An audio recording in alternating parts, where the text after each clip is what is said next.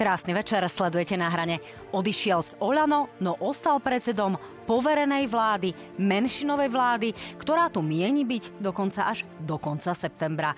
Čo mieni urobiť pre ľudí práve do tohto septembrového volebného termínu.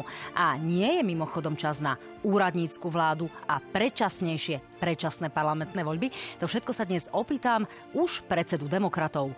Eduarda Hegera, vítajte, pán premiér. Dobrý večer, prejem, ďakujem za pozvanie. A zároveň predsedu demokratov. Pán premiér, toto je asi posledná príležitosť, kedy tu budete sám, pretože sa budem pýtať práve na také tie vaše stranické otázky a aj vládne. Už teda do volieb asi budeme očakávať skôr duely, takže to je taká informácia pre vás divákov. Dámy a páni, samozrejme sledujte aj naše noviny SK, noviny plus SK, podcasty, náš Instagram, Facebook na hrane TV Joj a píšte nám otázky prostredníctvom slajdu na www.joj.sk a práve odpovede na vaše otázky sa dozviete o 22.30 približne na JOJ24, kde ich odvysielame. Tak, to sú základné informácie. E, pán premiér Igor Matovič pred niekoľkými hodinami urobil tlačovú konferenciu, kde vysvetlil, že teda e, nie ste jeho bábkou a že máte nejaký podiel samostatnosti. Tak nech sa páči, vypočujme si Igora Matoviča takto hneď na úvod.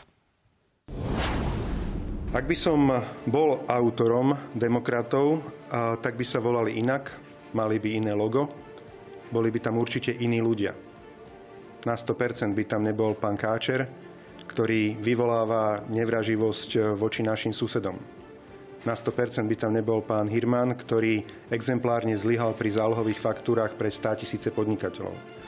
Na 100% by tam nebol pán Kolár, ktorý za necelé 3 roky dokázal rozbiť tri strany a tú poslednú v podstate ešte predtým, ako vznikla. No, uh, pán Matovič síce mal také video, že hrajme fair play, ale v podstate po 48 hodinách od vzniku vašej strany alebo od ohlásenia vzniku vašej strany, lebo technicky vzaté ona ako keby ešte pod názvom Demokrati neexistovala, tak vás Igor Matovič kritizuje. Uh, toto sa vám ako počúva? Tak, tak ste povedali, vyzerá to tak, to znamená, že váš bývalý stranický šéf vám takýmto spôsobom naklada takúto spršku kritiky a vy to beriete, že je to úplne v poriadku? Vám to neprekáža? Vy si necháte takýmto spôsobom, necháte sa takto zauškovať aj ďalej? No, hlavne ja sa idem sústrediť na vlastnú víziu a to je to, čo chcem ľuďom, ja chcem komunikovať s voličmi. To je pre mňa úplne kľúčové. Preto sme aj predstavili našu víziu, ktorá má byť politika slušnosti, odbornosti, a konštruktívneho dialogu a vzájomného rešpektu. Myslím si, že to je to, po čom je dopyt dnes na Slovensku. Takže, a samozrejme som pripravený na ten politický súboj ale e, určite budem presadzovať e, politiku slušnosti a odbornosti. To je jedna vec, politika slušnosti. Druhá vec je, že od stranického predsedu by sa očakávalo, že bude chrániť a brániť nejakých svojich ľudí. E, tu ste dostali spršku kritiky na adresu vašich ministrov. Už nehovorím o kritike bývalého ministra Lengvarského napríklad, ktorého opakovane kritizoval pán Matovič. Ale toto je výmena názorov napríklad s pánom Hirmanom. Aj pán Matovič, aj pán Hirman boli včera a dnes našimi hostiami v analýzach 24 nech sa páči, to je malá ukážka konfliktu. Edo Heger sa viacej upol práve na takýchto ľudí, podľa mňa, ktorý, ktorých bolo treba čím skorej z politiky dostať. A kebyže tam vyskladával na schvál takých ľudí, čo najviac e, nenávidia Matoviča. Tento pán zlyhal politicky. E, tú dôveru, ktorú dostal, jednoducho premrhal. Ja osobne si neviem predstaviť túto spoluprácu. Aj to, čo som zažil ako minister e, s pánom Matovičom, ako ministrom financí, aj osobne. Bol som svetkom, keď pán Hirman si válal šunky tri týždne na Havaji a keď Edo Heger za neho robil robotu a nadával na neho. Je exemplárny diletant. Robili ste robotu za pána Hirmana a nadávali ste na ňo tak, ako o tom hovorí Igor Matovič. Toto nie je len o tom, aby si tu dvaja ľudia nejakým spôsobom e, vysvetľovali nejaké to, ako som spomínala, zauškovanie, ale naozaj aj také vykolikovanie si pozícií, kde vlastne ste, lebo ste už v, stranic, v ringu ako dvaja súperi. Čiže... Preto ma to vôbec neprekvapuje. Naše cesty sa rozišli a čo sa týka pána Hirmana, ja som im jasne komunikoval, pretože ako premiér som sa dohadoval s jednotlivými ministrami, ktorí prichádzali na miesta um, ministerstiev alebo ministrov po SAS. Som sa dohadoval s jednotlivými ministrami a s pánom Hirmanom, keď som vtedy komunikoval, tak mi jasne povedal, že pôjde do toho, ale aby som dopredu vedel, že má takúto do, dovolenku naplánovanú, zaplatenú a teda požiadal, že či môžeme akceptovať, že by na tú dovolenku išiel a ja som s tým súhlasil. Takže preto určite som na ňo nenadával, pretože som vedel o tom, že na takú dovolenku pôjde a prácu do veľkej miery pripravil. To samotné rozbiehanie, však sme sa o tom tu spolu rozprávali aj vo vašej relácii jedenkrát, tak áno, potrebovalo isté ešte, by som povedal, také dočisťovanie, ten, ten fine-tuning, ako sa zvykne povedať. A som rád, že dnes už tie výzvy bežia, podnikateľa z nich čerpajú a, a tak toto má byť. Tak keď ste teda nenadávali, tak asi Igor Matovič v tom prípade nemá pravdu, alebo vy zjemňujete tie tvrdenia, o ktorých hovorí on, alebo ako to máme vnímať, lebo takýchto tvrdení je viac menej viacero. Čiže ako toto má občan vnímať, keď počuje na tlačovej konferencii Igora Matoviča a potom mu niečo následne vysvetľujete vy? No, keď sa pýtate na moje výroky, tak ja nič neznemujem hovorím pravdu, tak ako som to povedal aj Takže vtedy. klame Igor Matovič, že ste nadávali na svojho vlastného ministra, ktorý kvôli vám vstúpil do politiky a do strany demokrati? Na svojho ministra som určite nenadával. Tak, to je jasná odpoveď. E, čiže končí sa takéto obdobie tej hry Fair Play, ktoré trvalo dva dní od zverejnenia videa? Za mňa som jasne povedal, že budem robiť politiku slušnosti a odbornosti. Na to sa ľudia môžu spolahnuť. No Igor Matovič opakovane tvrdil, že je autorom myšlienky rozdelenia Oľano na nejakú liberálnejšiu časť, ktorú máte reprezentovať vy s nejakými straníkmi a toho pôvodného Oľano, ale že nejakým spôsobom ste sa mu vzdialili, že ste potom už nekomunikovali a tak ďalej. Zdá sa ale, že už e, napríklad minulý týždeň avizoval vašu útorkovú tlačovú konferenciu, tak nech sa páči, vypočujme si to. Počkajme si možno na nejaký útorok budúceho týždňa, budete vedieť viac, ale v tomto prípade určite ja nebudem ten, ktorý by som mu chcel vyfúknuť nejaké čaro. Takže pre mňa ale hovorím, ja očakávam a s tým som vlastne aj Eda Hegera pred Vianocami oslovil, že bolo by dobre, keď do takéhoto niečoho pôjde, aby spojil, hovorím, KDH alianciu, kde prepadlo skoro 9% demokraticky cítiacich hlasov a aby tieto získal preto, aby sa mafia nevrátila No ale toto sa zjavne v súvislosti s KDH nestane. Veď sme veľmi, tu mali jasné, to, jasné jasné vyjadrenie pána Majerského. Čiže čo s tým? Mňa to veľmi mrzí. Samozrejme, máme ešte 4 mesiace, dokedy sa odozdajú kandidátky. Pán premiér, táto dokrutka obsahuje také dve časti. Prvá časť je, ako ste nezávislí od Igora Matoviča, alebo ako veľmi ste od neho nezávislí, keď Igor Matovič informoval vo štvrtok ešte o vašej útorkovej tlačovke. Mhm. Čiže nejakým spôsobom ste sa úplne odstrihli, alebo nie? Úplne.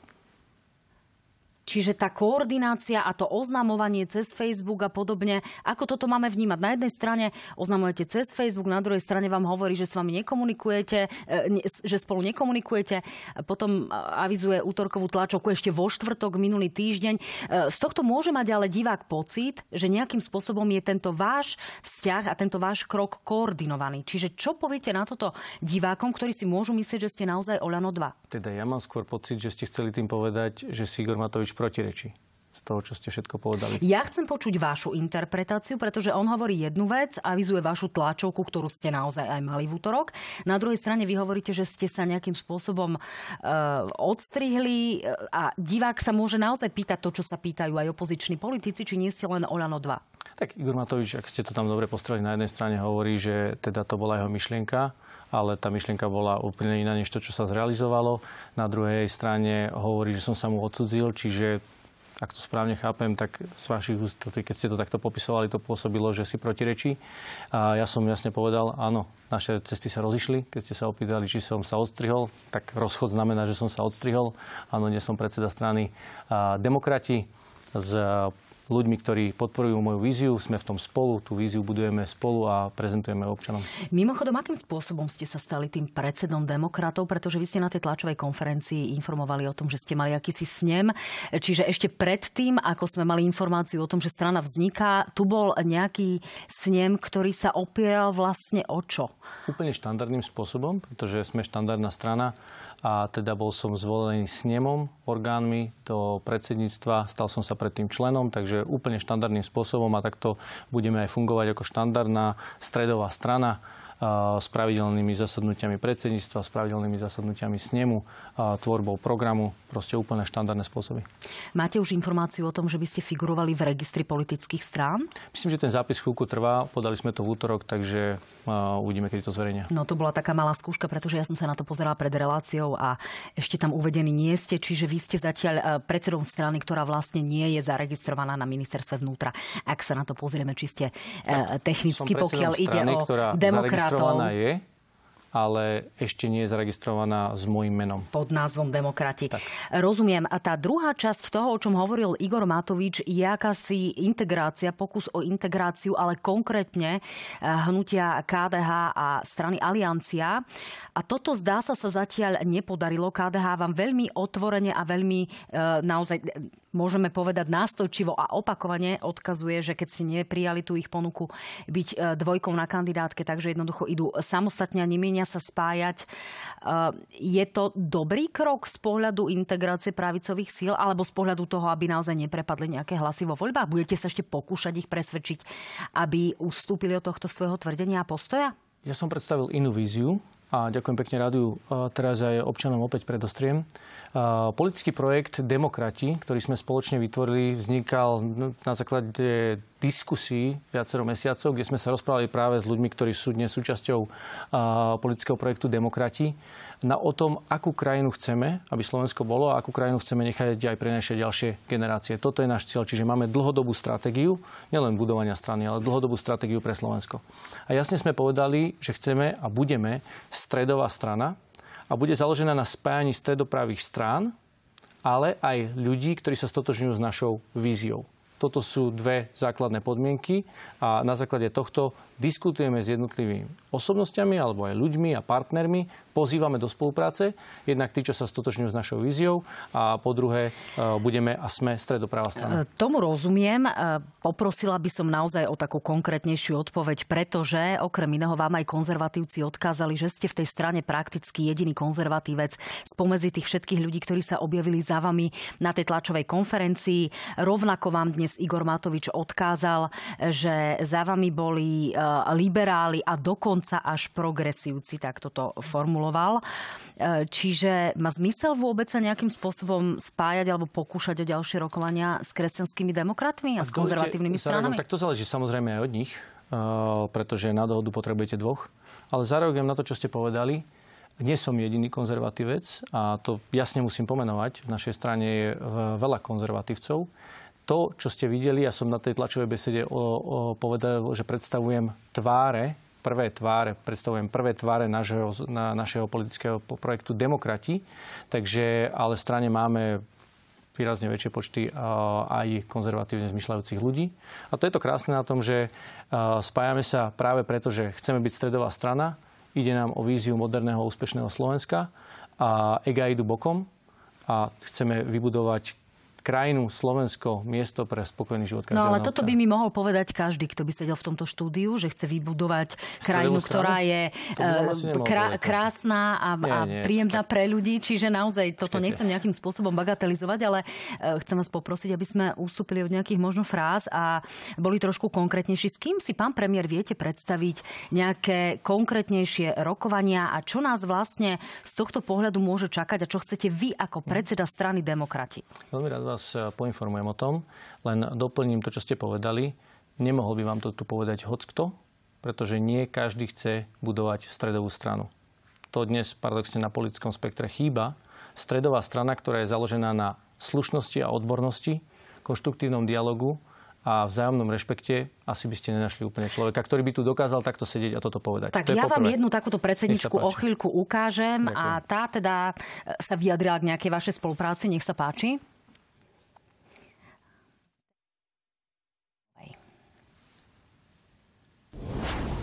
S Eduardom Hegerom som sa stretla v Bruseli, sedeli sme spolu pomerne dlho. Mala som pocit, že mu uh, úprimne ide o to, aby sa tie, nazvem to, demokratické sily na tej slovenskej politickej scéne uh, spojili, ale neviedlo to k ničomu konkrétnemu.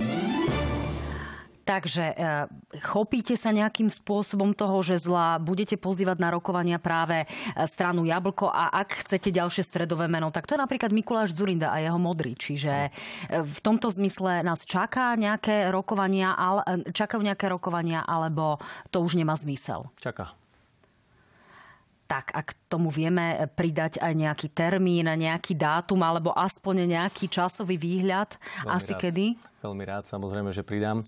A, tak ako povedala aj pani Nikolsonová, komunikovali sme spolu osobne v Bruseli pri, pri poslednom samite, keď som tam bol a odtedy sme si vymenili viacero správ. Myslím, že sme aj spolu párkrát telefonovali, takže tie rokovania určite budú pokračovať. Ako ste povedali, ide o stredovú politiku, takže určite je to človek, s ktorým máme záujem rokovať o našej vízii. Niečo sme si už povedali na tom stretnutí, keď sme boli v Bruseli.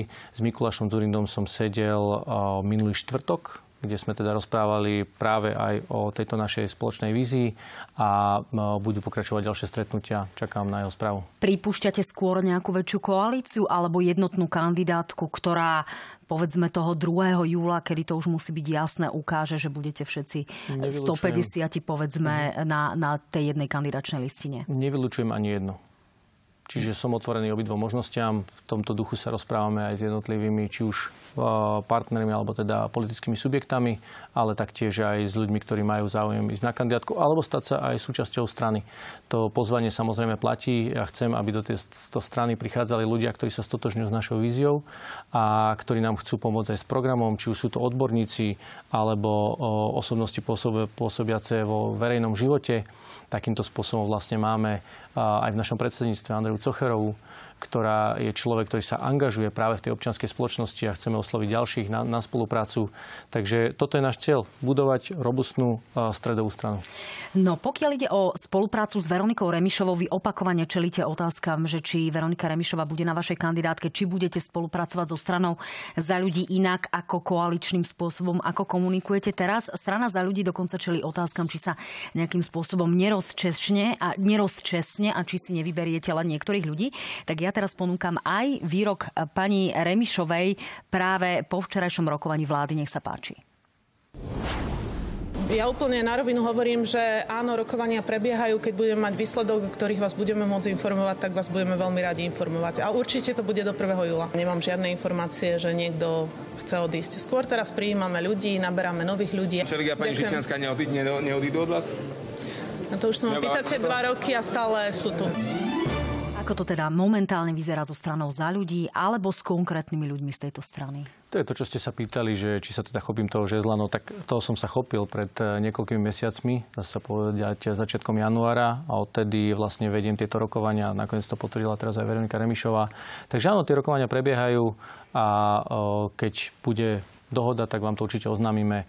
Ako viete, v politike to funguje tak, že pokiaľ nie je dohodnuté všetko, nie je dohodnuté nič a je dobre oznamovať až závery v politike je to o to citlivejšie a ja teda tento princíp e, nielenže vyznávam, aj ho často komunikujem, že spoza zatvorených dverí nevynášam, pretože to škodí konečnej dohode, takže tohto sa budem držať aj teraz. Tak viaceré strany oznámili, že čakajú a nevedia zatiaľ na čom sú, tak práve... Už po útorku vedia. Práve e, preto sa na to pýtam, e, no Pán premiér, aká, aká predstava, vaša predstava je vo vzťahu k Olanu a k ľuďom, ktorí momentálne reprezentujú Olano? Je to napríklad minister vnútra Roman Mikulec, ten otvorene povedal, že teda e, niečo sa tiež rokuje, o niečom sa rokuje, o niečom sa medzi vami hovorí.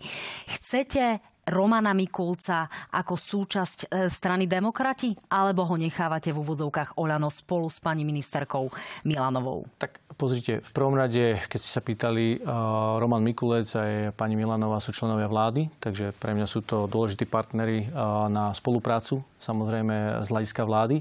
Čo sa týka rokovaní, no tak najprv, pokiaľ sú to členovia Olano, tak musia sa oni rozhodnúť, čo chcú robiť a až potom sa môžem s nimi o tom rozprávať. Takže tam eh, je dôležité, aby sa oni rozhodli. Čiže vy čakáte, aby prišli za vami?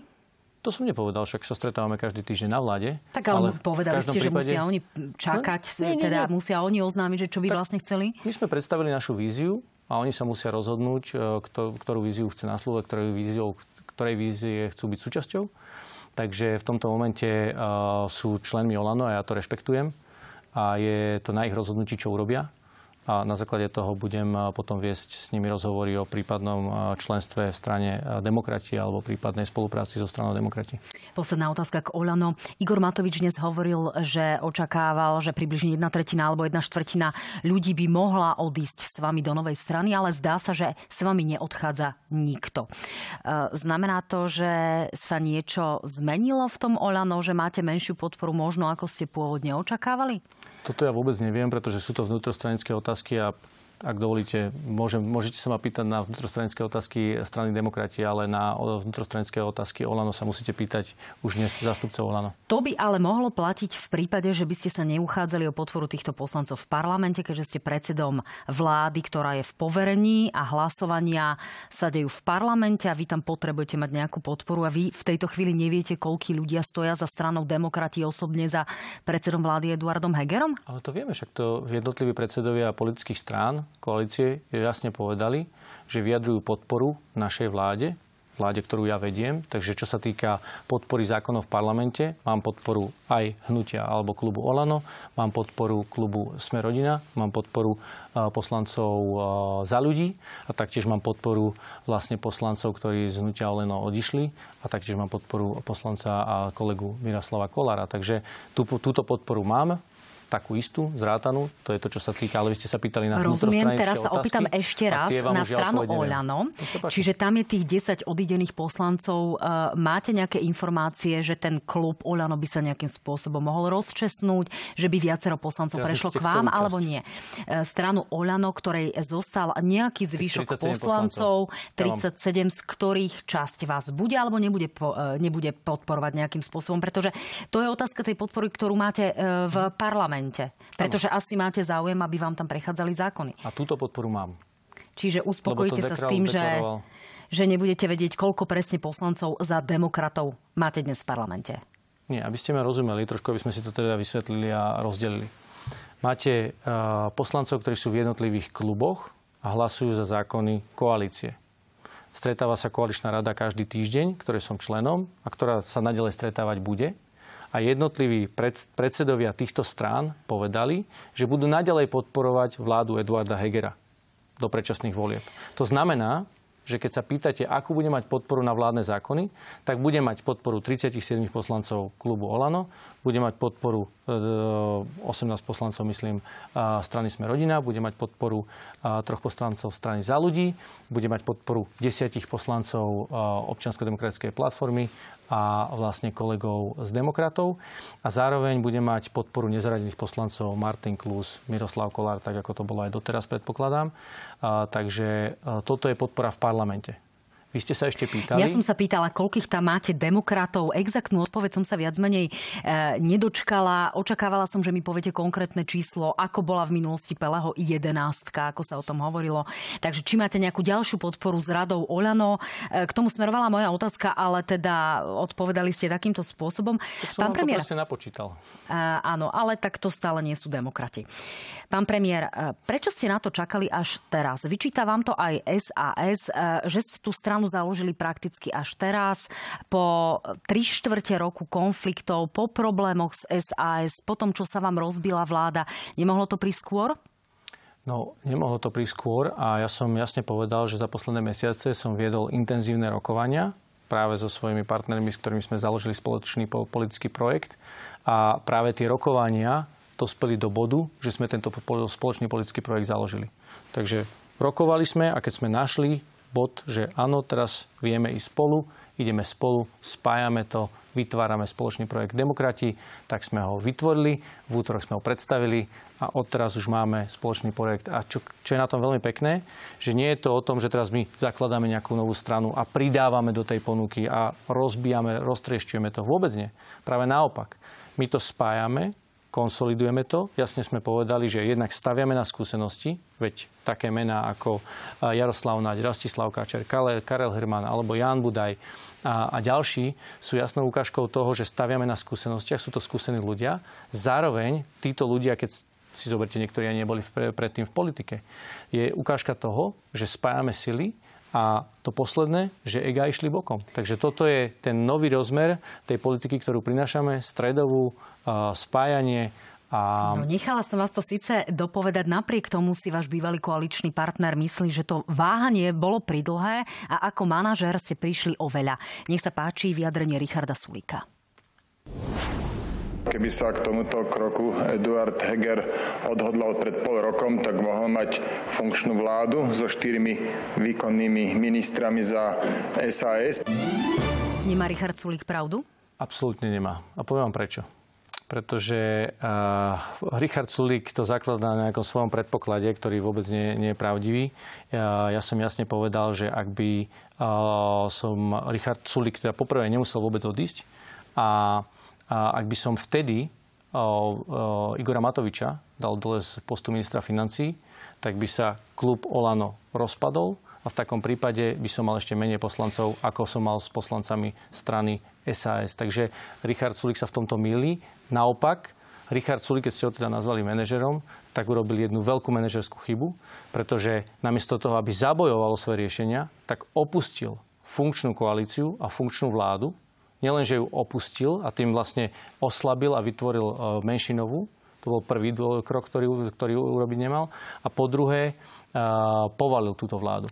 Bez toho, aby mal plán B. No, na druhej strane, pán Heger, uh, tá koncovka je aká? Taká, že ste opustili toho Igora Matoviča, ste dnes v inej strane a klub Olano je aj tak rozdelený, čiže jedna štvrtina ho prakticky opustila. Čiže e, preto je na mieste otázka, že či e, naozaj v tomto zmysle Richard Sulík e, nemá pravdu a že či ste nemuseli urobiť iné manažerské rozhodnutie. Rozumiem tomu nie, správne, že si za tým prečo. stojíte. A poviem vám prečo. Nie, nie, ale to je akože veľmi logické. My, my sme, pre nás bolo veľmi náročné potom vlastne presadzovať tie jednotlivé, tie jednotlivé reformy, pretože ak si spomeniete, plán obnovy má svoje milníky a my potrebujeme schváľovať jednotlivé legislatívu. A na jeseň sme potrebovali schváliť ďalšiu legislatívu. Richard Sulik to dosť výrazne ohrozil. OK, na, našťastie zahlasovali potom za tento, za tento zákon, ale to je presne o tom.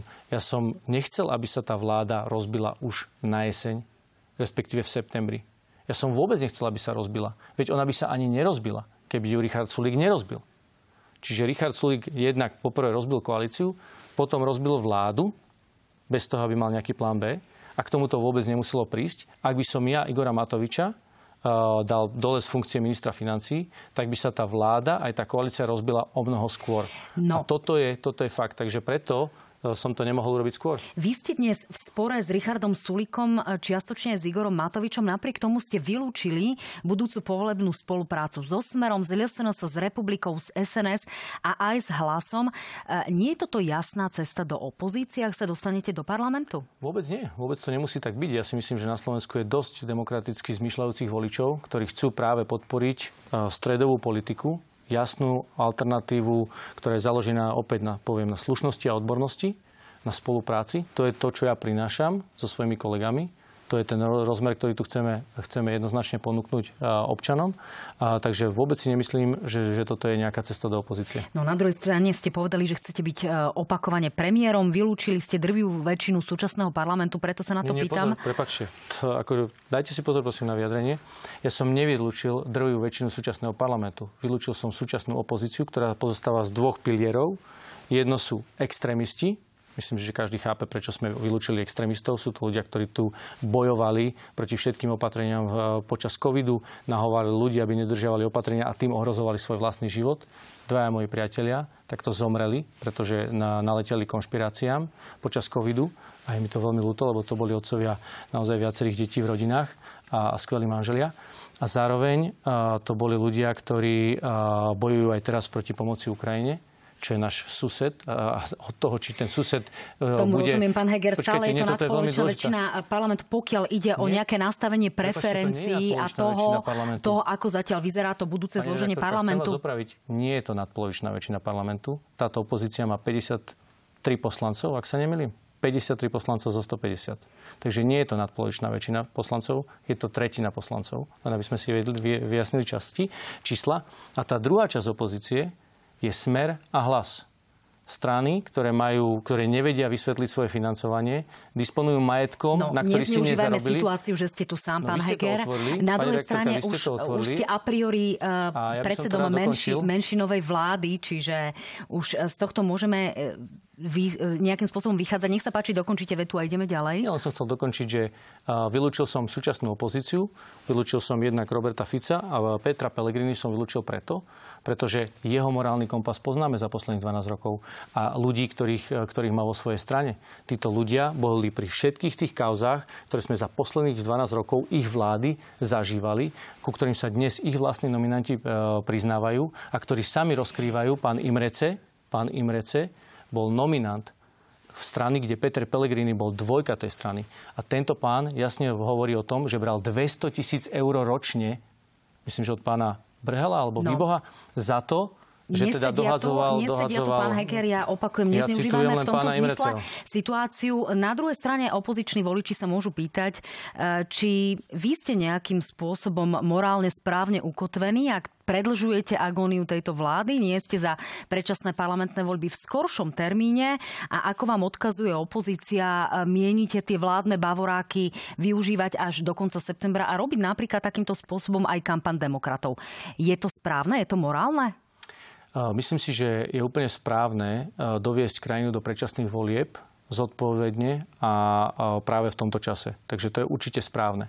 A keď hovoríte, že predlžujem agóniu, práve naopak, ja počas tohto obdobia intenzívne pracujem na tom, a teraz sme predložili znovu do parlamentu ďalšiu legislatívu z hľadiska reformy vzdelávania, základného školstva a predškolského školstva, ktorý je jednak súčasťou plánu obnovy na to, aby sme mohli naplňať naše milníky. A chcem tu povedať jasne, že Slovensko patrí medzi top 7 krajín v celej Európskej únii, ktoré požiadalo už o dve žiadosti o platbu aj dostalo a zároveň, ktoré si plní svoje milníky.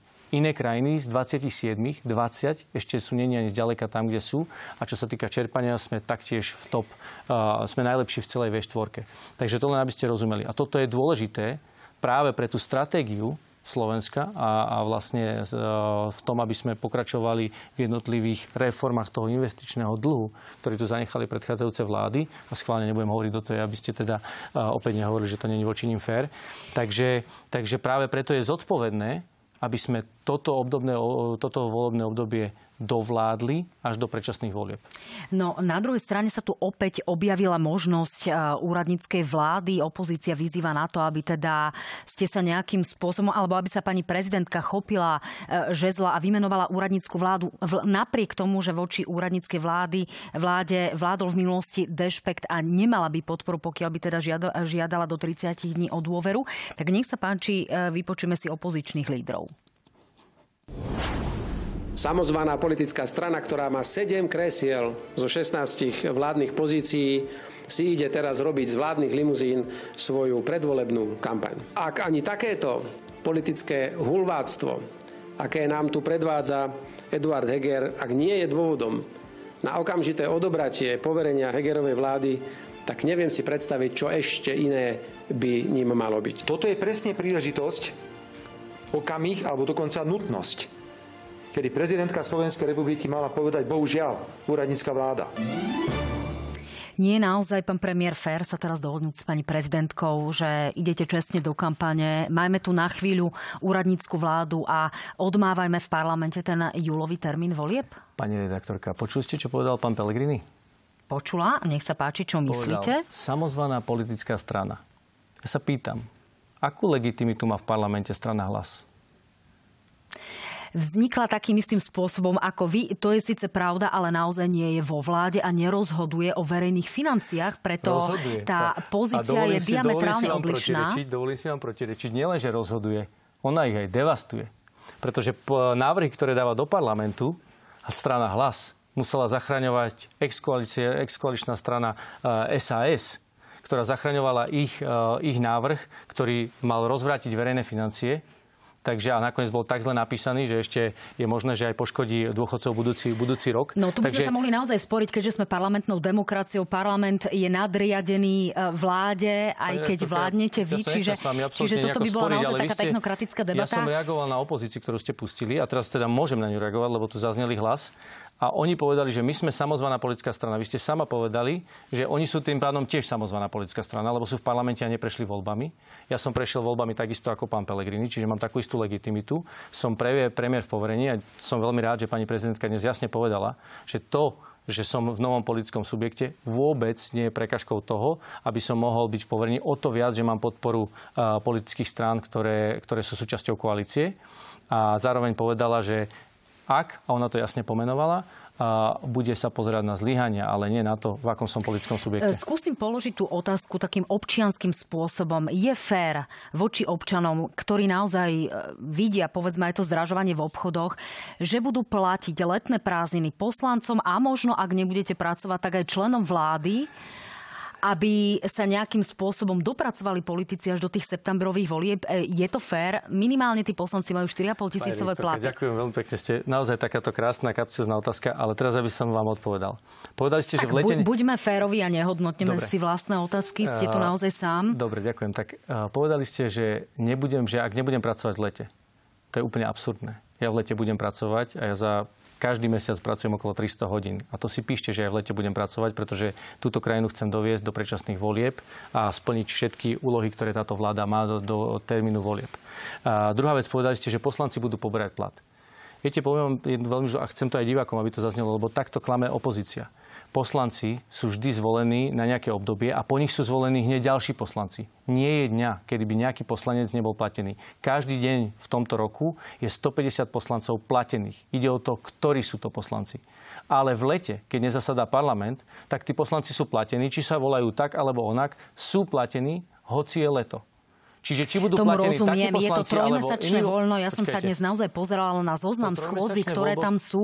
Mnohí tí poslanci sa nedostanú do parlamentu a mnohí z nich nebudú robiť odpočet, čo každý jeden deň urobili pre občana, Áno. aj keď naozaj nespochybňujem týždňovú dovolenku v lete. Za 4, za 4 roky alebo 3,5 roka svojho No, pán premiér, poďme ďalej k tomu, aké sú vaše úlohy do volieb. Chcem ešte len vysvetliť, aby teda tu neostalo uh, nezodpovedaná tá otázka. Každý rok v lete sú parlamentné prázdniny. Takže takisto budú aj teraz, čiže to nie je v ničom odlišné a preto, keď sa teda jasne hovoríte, že poslanci budú poberať plat, tak či budú poberať tohto volebného obdobia alebo budúceho volebného obdobia, aj tak budú v lete poberať poslanci plat, napriek tomu, že nebudú chodiť do parlamentu. Ja k tomu len doplním, že toto naozaj každý jeden rok novinári veľmi intenzívne kritizujú. Pán premiér, do konca volebného obdobia vás teda čakajú nejaké úlohy. Taký ten tak. najvykričanejší e, rezort je rezort zdravotníctva. Odišiel nám minister Lengvarský, stratil poverenie. Vy ste toto poverenie prevzali, bude tam nový minister e, Palkovič. Od budúceho týždňa e, aj NKU vám v stredu na rokovaní vlády, konkrétne predseda Ľubomír Andraši povedal, že sú tam výrazné medzery. Tá správa hovorí veľmi jasne, meškáme pri záchrankách, meškáme pri pláne obnovy, meškáme pri, pri rásochách a podobne. Čo s tým chcete urobiť? Ako chcete zachrániť tie finančné prostriedky? Na druhej strane pán Andraš na rokovaní vlády ocenil kroky tejto vlády, že sa o to naozaj veľmi zaujíma, že je to vláda, ktorá berie zdravotníctvo ako svoju prioritu. Ale tak to je jej povinnosť brať no, zdravotníctvo áno, áno. ako To je povinnosť každej vlády a žiaľ, boli tu 17 rokov vlády, ktoré to ako svoju povinnosť nebrali. A tak preto hovorím, že pán, pán Andraši ocenil, že táto vláda to má ako svoju vysokú prioritu a robí všetky kroky, aby dostala zdravotníctvo e, do formy, keď to poviem tak ľudovo, ako ste povedali. Takže e, a preto sme pristúpili k jednotlivým krokom, veď preto aj pán minister musel skončiť, pretože už mu dochádzal rezortu, dochádzal pod jeho vedením dých, keď to poviem tak, tak obrazne. A preto prichádza pán Palkovič aby e, dobehol toto zameškané, e, ktoré tam pod e, pánom Lengvarským vlastne Čiže nastalo. budú rásochy z plánu obnovy, alebo budú, ich budeme platiť budú. z vlastného? Nie, pán, pán premiér, ešte otázka migov. E, prichádza tu návrh z dielne Igora Matoviča, ale hovoria o tom viacerí poslanci, aby sme jednoducho zmenou ústavy dali právomoc pani prezidentke. Pani prezidentka hovorí o tom, že sa politici nemajú skrývať, a to je citácia za jej sukňu. Akým spôsobom pošleme tie migy na Ukrajinu? A podarí sa to? Nebudeme ich mať v úvodzovkách zaparkované až niekedy do novembra, kedy sa že zla chopí nová vláda, bude to schopná sprocesovať? Samozrejme, my sme na to pripravení, čakáme na schválenie uznesenia v parlamente. Toto je, myslím, že najrychlejšia, najjednoduchšia cesta. Je potvrdená aj viacerými ústavnými právnikmi, takže takto to treba urobiť. Budúci týždeň začína schôdza. Predpokladám, že by to mohlo byť uznesenie hneď v úvode schôdze Myslím si, že veľká väčšina poslancov v parlamente avizovala, že toto podporí. Čiže stačí parlament, e, nemusí to parafovať pani prezidentka, tak ako to žiada Igor Matovič? Nie, myslím, že to vôbec nie je potrebné. Ešte posledná otázka. E, je tu veľká časť občanov, ktorí naozaj cítia významným spôsobom energetickú krízu, cítia infláciu a mnohí z nich nedostali žiaden z tých príspevkov. Žiadala, aj, žiadala o to aj pani prezidentka. Pán minister Krajniak... lebo chcete asi niečo nepovedať. Počkajte, pán mini... ja, ja viem, čo chcem povedať, prepačte, pán premiér. Prepačte. Pán ale... minister Krajniak bol u pani prezidentky a uh, má jej ponúknuť nejaké riešenie. Uh, toto nám povedal dnes vo vzťahu k občanom, ktorí teda nedostali nejakú formu pomoci. Nech sa páči. Do konca marca by sme potom vedeli povedať, že k akým konkrétnym krokom pristúpime. Nie je tá situácia, chvala Bohu, až tak akútna z toho dôvodu, že vidíme, že iba veľmi malý počet ľudí bol taký, e, ktorý by nedosiahol na žiadnu, žiadny typ z tej inflačnej pomoci. A napriek tomu budeme to riešiť, aby naozaj každý, kto potrebuje pomoc, dostal nejakú pomoc od štátu. Čiže ako ešte mienite e, pomôcť jednak tým najnúcnejším a jednak povedzme e, ľuďom, ktorí kupujú drahé potraviny, e, Robert Fico avizuje, že teda chce, aby sa obmedzili marže reťazcov, čiže čo mienite pre občanov urobiť do konca volebného obdobia? Ja sa chcem ospravedlniť aj divákom, aj vám, lebo uh, prečo som povedal, že, že asi viem, že, na čo chcete poukázať, lebo ste mi hovorili, Máme že sme, minútku, sa, áno, sme sa rozprávali pred reláciou, že uh, budete sa na toto pýtať. Takto, čo sa týka domácnosti a energií, tak domácnosti uh, ceny elektriny ostali na, na výške, vo výške minulého roku, čiže tam nedošlo k žiadnemu narastu. Čo sa týka plynu a tepla, tam bol narast do 15%, čiže sme v tomto naozaj najlepší na Slovensku, pardon, najlepší v Európe. Nikto v Európe nemá také ceny. Drahé Čo potraviny. sa týka drahých potravín, tak, tak ako povedal, pre tých najdôležitejších pán minister pripravuje nejaké opatrenie, ktoré predstavíme, keď bude. A rodinám vlastne sme dali 200 eur na dieťa. Čo sa týka dôchodcov, ešte bude rodičovský bonus v máji. Ideme teda na e, otázky divákov. Leo sa pýta, je podľa vás morálne a slušné, že ste na schvál čakali do poslednej hodiny, kedy bolo možné schváliť júnové voľby a až potom ste prezradili, že odchádzate z Olano? Tak to nebolo. My sme, ten termín vznikol na základe rokovaní a výsledku rokovaní. Takže preto sme to oznámili až útorok. Mária sa pýta, ako vaša nová strana vyrieši rómskú otázku od dnešnej revolúcie? Je to horšie ako za komunistov? Kto má na to konečne odvahu a silu? Ešte že na čo? Na riešenie rómskej otázky. Aha, ďakujem pekne, prepačte, uh, lebo som tu dnešnú revolúciu tak viac započul. Tak uh, myslím si, že naša vláda robí naozaj výrazné kroky z hľadiska, z hľadiska rómskej otázky, veď preto som si zobral aj spolumocnenca pre rómskú problematiku pod uh, úrad vlády. No je čo to však, sú tie kroky, tak vysvetlite pani Márii. Áno, že je to však dlhodobý, dlho, naozaj, že dlhodobý problém. Uh, my máme na to dostatok peňazí, ale potrebujeme na to dostatok ľudí. A to je práve tá najväčšia výzva, zobrať ľudí, ktorí budú postupne do tých rómskych komunít prichádzať a budú vlastne pomáhať im sa adaptovať na životný štýl, ktorý, ktorý je 21. storočia. Takže v tomto tie kroky podnikáme, ale tak ako som povedal, ide to, po, áno, ide to pomaly. No my sme tu mali člena Európskej komisie, ktorý povedal, áno. je to škandál, čiže tá otázka je na mieste. No, škandál, Nastali nejaké zlepšenia? Takto škandál by som, môžeme to nazvať aj škandál, že za 20, čo za 30 rokov sa to naozaj e, nepohlo, ale myslím si, že práve s týmito ľuďmi, ktorými aj toho pána z Európskej komisie, s nimi sa stretávam pravidelne, keď prídu na Slovensko a vidia, že naša vláda tomu dáva, dá sa povedať, najväčšiu prioritu v porovnaní s tými predchádzajúcimi vládami, ale je to beh na dlhú trať. Začína to vzdelávaním, pokračuje to e, práve tou e, pomocou v, v teréne, čiže dostatok ľudí, ktorí budú v tých rómskych komunitách pôsobiť. Je to beh na dlhú trať? Áno, uvedom si, je to náročné. Otázka od Evy. Je správne, ak je premiér a pár ministrov vo vláde zo strany demokrati, ktorá neprešla parlamentnými voľbami 2020, nemali by ste pustiť miesta Olanu? Tak to treba povedať, že všetci tí ministri prešli, alebo tak, my sme, ja som prešiel voľbami, veď ja som bol zvolený vo voľbách, takže to treba jasne oddeliť. To, že som založil spoločný politický projekt Demokrati, neznamená, že som neprešiel vo voľbách a tú legitimitu z volieb mám.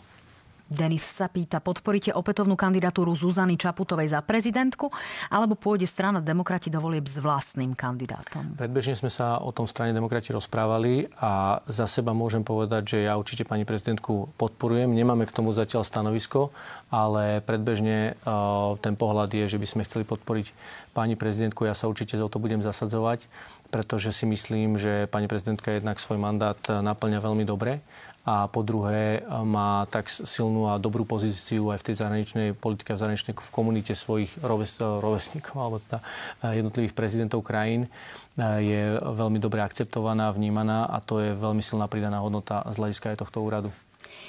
Ste zaregistrované partnerstva u LGBT plus ľudí a ste za ich osobné práva? My sme jasne povedali, že strana demokrati nebude mať tieto témy v programe a nebude ich ani predkladať, predkladať v parlamente.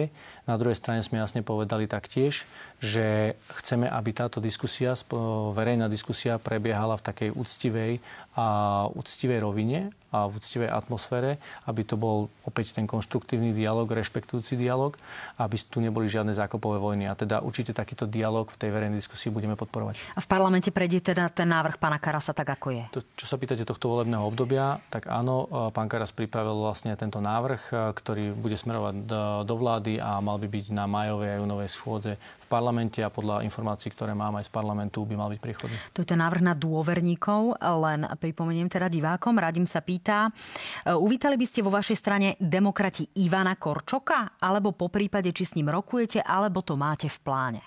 Áno, uvítali. Na, na druhej strane, a, teda rokujem, rokovali sme s ním, ale pán Korčok sa jasne vyjadril, že a, e, teda nechce a, e, politicky pôsobiť v najbližších mesiacoch alebo rokoch. No, v najbližších mesiacoch to ešte stihne, ak by chcel stihnúť parlamentné voľby. Čiže skôr vnímate, že tých rokoch platí, že teda... Nie, takto ja mám na základe rokovaní, ktoré som s ním mal, takže takto sa vyjadril, takže Rozumiem, len je rozdiel pred tými voľbami, keď no, poviete, že pár no, mesiacov pádom... alebo rokov, lebo pri tých mesiacoch ešte by bola šanca, že bude na vašej kandidátke, preto sa ano, na to tak, pýtam exaktne. A čo pán Mistrík? Doplním otázku. S pánom Mistrikom som naposledy hovoril ešte asi pred vyše mesiacom a vtedy jasne komunikoval, že nemá záujem sa angažovať v nejakej stranickej politike a nebol ešte rozhodnutý, či chce kandidovať na prezidenta. Odtedy som s ním nerozprával, takže neviem, aký má momentálne postoj. Mária, dokázali by ste vyžiť z minimálnej mzdy? Ako pomôžete osamelým ľuďom, osamelým matkám a rodinám, ktoré žijú z minimálnej mzdy v každodennom živote? Mm-hmm. Tak ako už hovoril aj pán minister Krajniak, my monitorujeme a pozeráme na to, vlastne na tú najzraniteľnejšiu skupinu ľudí, ktorí žijú práve z takýchto, z takýchto peňazí. Čo sa týka minimálnej mzdy, tak tam ľudia, ktorí majú deti, môžu, napríklad s jedným deťom a tak ďalej, môžu poberať ten daňový bonus. Aj prídavky na dieťa dostáva každý, čiže 60 eur dostane každý človek, ktorý má dieťa, plus 140 daňový bonus pri minimálnej mzde. Myslím, že je v plnej výške vyplácaný, ak sa nemýlim, alebo v naozaj veľmi blízkej tej, tej plnej výšky. Ale tak, ako sme hovorili, pravidelne robíme počas týchto náročných čias, či už covidu alebo eh, energetické krízy, jednorazovú pomoc opakovane, ale vždycky to je len nejaká tá dávka opakujeme podľa tých mesiacov. A teraz eh, to bolo aj v tej dokrutke, čo ste vlastne ukazovali, že pán minister Krajňák pripravuje nejaké opatrenia na to, aby sme pomohli najzraniteľnejším. No, tu zrejme ide o takú širokú kategóriu ľudí, ktorí majú odrastené deti, sú to povedzme poštárky alebo pokladníčky vo veku 55 rokov a podobne. Čiže ešte pred dôchodkom zároveň nemajú už tie nároky na benefity, ktoré sa týkajú e, detí. Čiže týmto ľuďom akým spôsobom predmetom, môžete pomôcť? Myslím, že práve tieto kategórie boli predmetom tej pomoci, ktorú sme dávali inflačnej pomoci minulý rok 1 a 2, čiže na jar a na jeseň. A to je, myslím, aj tá skupina ľudí, o ktorej práve pán minister hovoril v tejto krutke.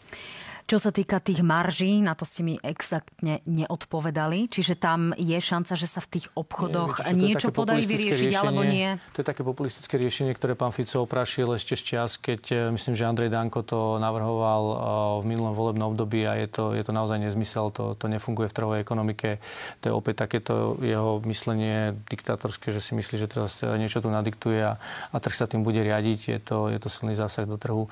Takže týmto smerom sa neoberáme. My sme myslím, že tú pomoc nastavili práve preto tak, že, že čo sa týka zvýšenej inflácii, pomáhame rodinám, 200 eur na dieťa a zároveň pomáhame tým, že sme zastropovali ceny energii pre domácnosti, čiže elektrická energia vôbec nestúpla, je na e, úrovni z roku 2022, čo je, sme v tomto jediná krajina alebo najlepšie, najlepšie pomáhajúca krajina občanom a pri plyne a teple išlo iba o 15 Všade v okolitých krajinách tie ceny išli vyššie alebo v tých ďalej ešte dokonca výrazne vyššie. Áno, ľudia ale majú informácie o tom, že niekde sa stropujú ceny potravín a podobne v rôznych krajinách, čiže preto tá otázka a Myslím, že majú tu tieto to možnosti ponúkané.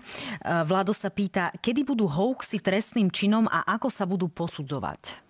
No to je otázka, ktorú intenzívne riešime, pretože uh, jednak to bolo aj kvôli čomu som vlastne sa stretol so zástupcom Facebooku, uh, ktorý má na starosti celú Európu, takto pred rokom. Uh, a vlastne jasne sme hovorili, že potrebujeme uh, regulovať ten obsah hlavne agresívny obsah, ale aj z hľadiska hoaxov. Tam sú dve také kategórie, ak dovolíte krátko to len vysvetlím. Existuje pojem dezinformácia a existuje pojem mizinformácia. Napríklad YouTube a Google regulujú už aj mizinformáciu a stiahujú ju zo svojich sietí, ak, ju, ak na takú informáciu proste natrafia alebo nájdu, e, vedia ju vyselektovať. Čo sa týka Facebooku, tak ten odstraňuje iba dezinformácie. A práve naša komunikácia, ale snažíme sa do toho zakomponovať aj ďalšie krajiny, pretože ako jedna krajina, menšia krajina, je to mnoho náročnejšie. Takže túto iniciatívu naďalej tlačíme. Je to, dá sa povedať, celoeurópska diskusia teraz. Boli schválené dva také, dve také nariadenia. Digital Service Act a Digital Market Act, ktorí vlastne hovoria o tom, že môžeme viacej regulovať, ale myslím si, že to ešte nie je postačujúce, že potrebujeme o mnoho intenzívnejšie rozprávať s týmito sociálnymi sieťami, aby sme regulovali práve tieto hoaxy. Na druhej strane nezanedbala niečo v tomto zmysle naša vláda. Vieme, že sme jednou z najzakonšpirovanejších krajín. Zároveň sa nám v parlamente uh-huh. vyšmyklo takéto predlženie blokácie pavebov, ktoré šíria dezinformácie. Ano, na toto to vláda teda určite toto podporuje, ale nebola na to podpora v parlamente, žiaľ. Takže to musíme rešpektovať, pretože parlament eh, toto nechcel schváliť a vrátil to na dopracovanie, čo je podľa mňa veľká škoda, lebo to bolo veľmi dobre navrhnuté, bolo to veľmi jasne. Eh, tie weby mohli eh, vlastne regulovať jednak Národný bezpečnostný úrad, ale až po schválení buď súdu na podnet policie a, a podobne. Takže toto zatiaľ nebolo schválené. A, a po druhé, keď hovoríte, práve naša vláda iniciuje všetky tieto kroky, s ostatnými krajinami, čiže v tomto sme e, tí, čo otvárajú tú tému a lídujú tú tému aj na európskom poli. Aké ponaučenie si odnášate z posledných troch rokov?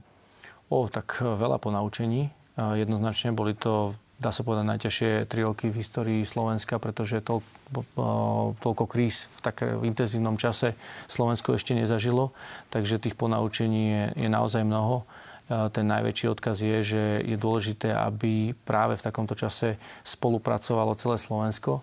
Preto bol aj taký fenomén v Európe, že naša opozícia bojovala proti vláde v tak bazálnych veciach, ako bol boj proti covidu alebo vojna na Ukrajine, čo ostatné krajiny vôbec nerobili. Opozícia v tomto silne spolupracovala práve s vládou. Ste za zrušenie potratov, ako navrhuje pani Záborská. Ja popravím tú otázku za obmedzenie možnosti ísť na umelé prerušenie tehotenstva a umožnili by ste použitie potratovej tabletky, o ktorej volajú aj odborníci? Ja som jednoznačne za to, aby sme pomáhali ženám, aby na potraty nemuseli ísť Čiže prináša do parlamentu také návrhy, ktoré pomôžu ženám, aby na potrat nešli. E, tomu rozumiem, ale to je iná otázka. Čiže ak už sa tá žena rozhodne, alebo ak nejakým spôsobom e, ju situácia dotlačí k tomu, aby, šla, e, aby si nechala zobrať dieťa, uľahčíte je, jej to schválením tej potratovej no, tabletky, alebo to, to budete som, blokovať? To, čo som povedal, jasne odpovedá aj na tú druhú otázku, že nie som za potratovú tabletku a Myslím si, že to bola úplne explicitné. Rozumiem.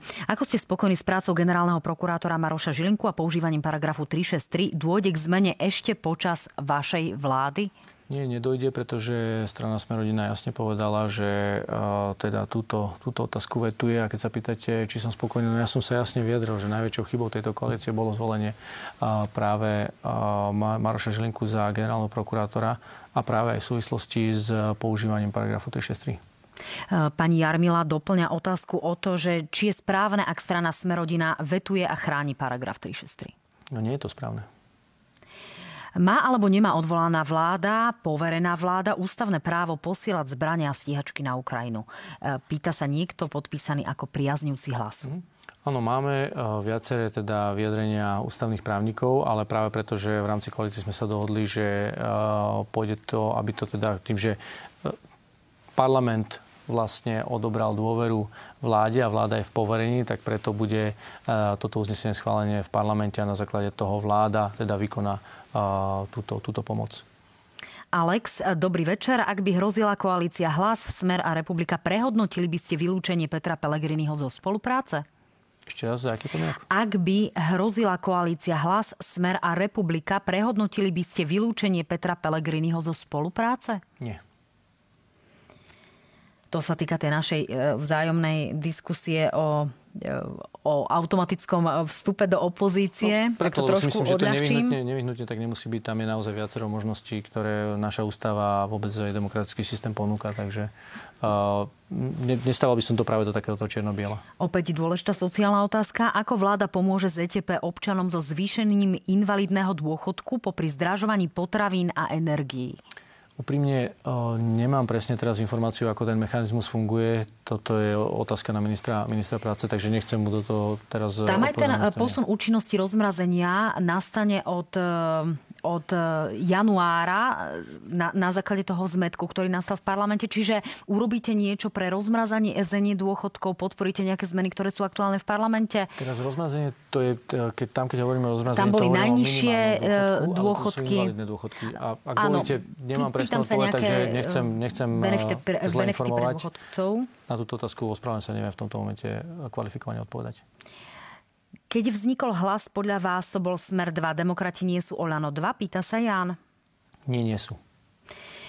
Kedy sa z, Kedy za zvýšenie trestov u vodičov, ktorí šoferujú pod vplyvom alkoholu a drog a spôsobia veľké nešťastie ako na, zá, e, na zástavke Zochová, budú tieto tresty teraz zvýšené? Ste za ich zvýšenie? Trestný zákon, ktorý sme vlastne pripravili a pôjde na vládu do 14. apríla a pôjde do parlamentu v máji a v júni, už rieši aj odpoveď práve na zámocku tak máme tu nejakých zlomyselníkov, čo nám tu prehadzujú otázky.